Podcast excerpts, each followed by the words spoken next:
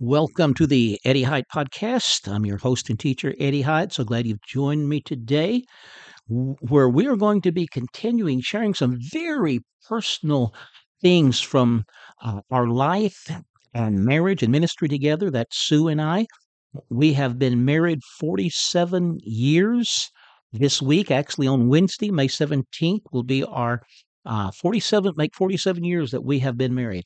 And um, so through the years, God has get, spoken to us words that have that has given us guidance, that has shaped our lives. Very important words. We call them rhema words. Some people today might call them prophetic words, but but God spoke to us, and uh, it, it was words that were very pertinent to us. I think it's important uh, to restate something I said yesterday about the two words in the New Testament uh, that are both translated by the English word word in our New Testament. In other words, there's two Greek words, logos and rhema, and our and in our English Bibles they're both translated as word, but there is some subtle differences. For example, and this is generally speaking, sometimes they, they seem to be all, almost, in some ways where they're used, they seem to be almost the same. But then there are other very distinct differences where generally the word logos refers to an entire message. Uh, we could say that the logos would refer to the entire Bible, but a rhema is a more specific word that is spoken for a specific time and a specific occasion. I remember how uh, Jesus used the word rhema when he responded to Satan uh, in the wilderness. And uh, Satan came to him and said, If you're the Son of God, uh, command these stones to be made bread. And Jesus said, uh, Get away from me, Satan, for it is written, You uh, you man shall not live by bread alone, but by every rhema that proceeds from the mouth of God. And I can tell you these Rhema words, yes, we're to live by all the scriptures, but when the Holy Spirit comes and He causes a, a specific verse, a specific scripture, or a specific truth to come alive in our lives, that word, that Rhema becomes a word that we live by. And the one I shared yesterday was seek the Lord and live from Amos chapter 5 and verses 4 through 6 well, four through six. Wow, how that has shaped and guided our lives. Seek me and live, and has protected us from going off and seeking and chasing after a cause or chasing after something. It may be a good cause, but sometimes a a a good thing is not the best thing. And sometimes a good cause can take us away from our divine destiny and purpose. That's why we must always seek the Lord and let everything we do flow out of our relationship with Him as we seek Him. Now, what I want to talk to you about today is something God spoke to us uh, in the very early days of our ministry. And th- the first time he spoke it to me, and he said, Use what you've got and I will multiply. Now, many years later, he spoke the same thing to Sue, but in a different expression, and we'll try to deal with both of them.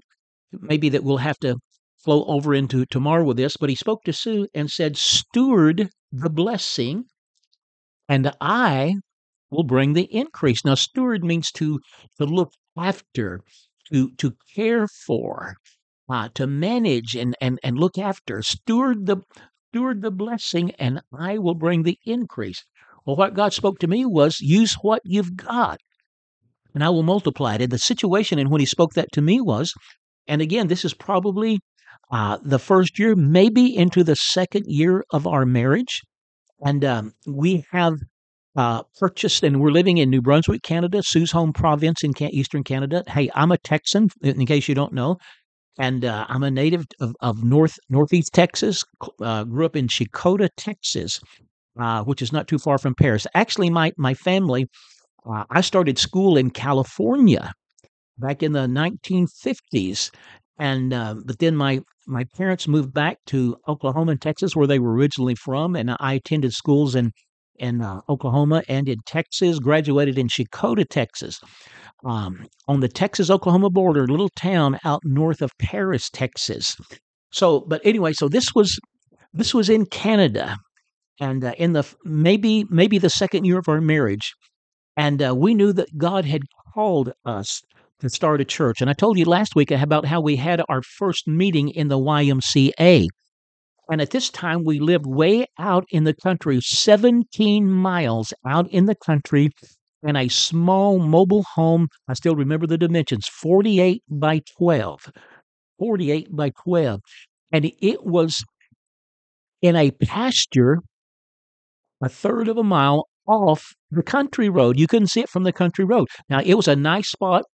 Uh, some people that Sue had known uh, before she went off to Bible school had on 50 acres out in the country, and they had a house there, and it was on a nice lake, and so they allowed us to set up our mobile home there on that lake. So it was it was it was a very nice situation, but we were very isolated uh, from people 17 miles in the country. So I'm looking around in town. I'm looking for a big building They'll seat hundreds of people. and uh, uh, not having a lot of success. And then one day I hear the Lord say to me, Use what you've got, and I will multiply. And all of a sudden, my mind is flooded with scriptures and situations in, in the Bible where people used what they had. When David went out to defeat Goliath, he used what he had. What did he have? He had a slingshot. In the natural, it didn't look like much up against this massive, giant warrior who was clothed with armor and a massive spear and sword and even an armor bearer going before him. But he used what he had. My friends, when you use what you've got, in the name of the Lord and in faith, God can do incredible things with, with, with a little bit. With small things, with, with a little, God can do incredible things. And then I, I was reminded of the the woman in the Old Testament uh, whose husband had died and left her in debt, and her creditors were threatening to take her sons and enslave them as payment for the debt she owed. And she, she called on Elisha, the prophet of God, for help. The first thing he asked her was, What do you have? What do you have in the house?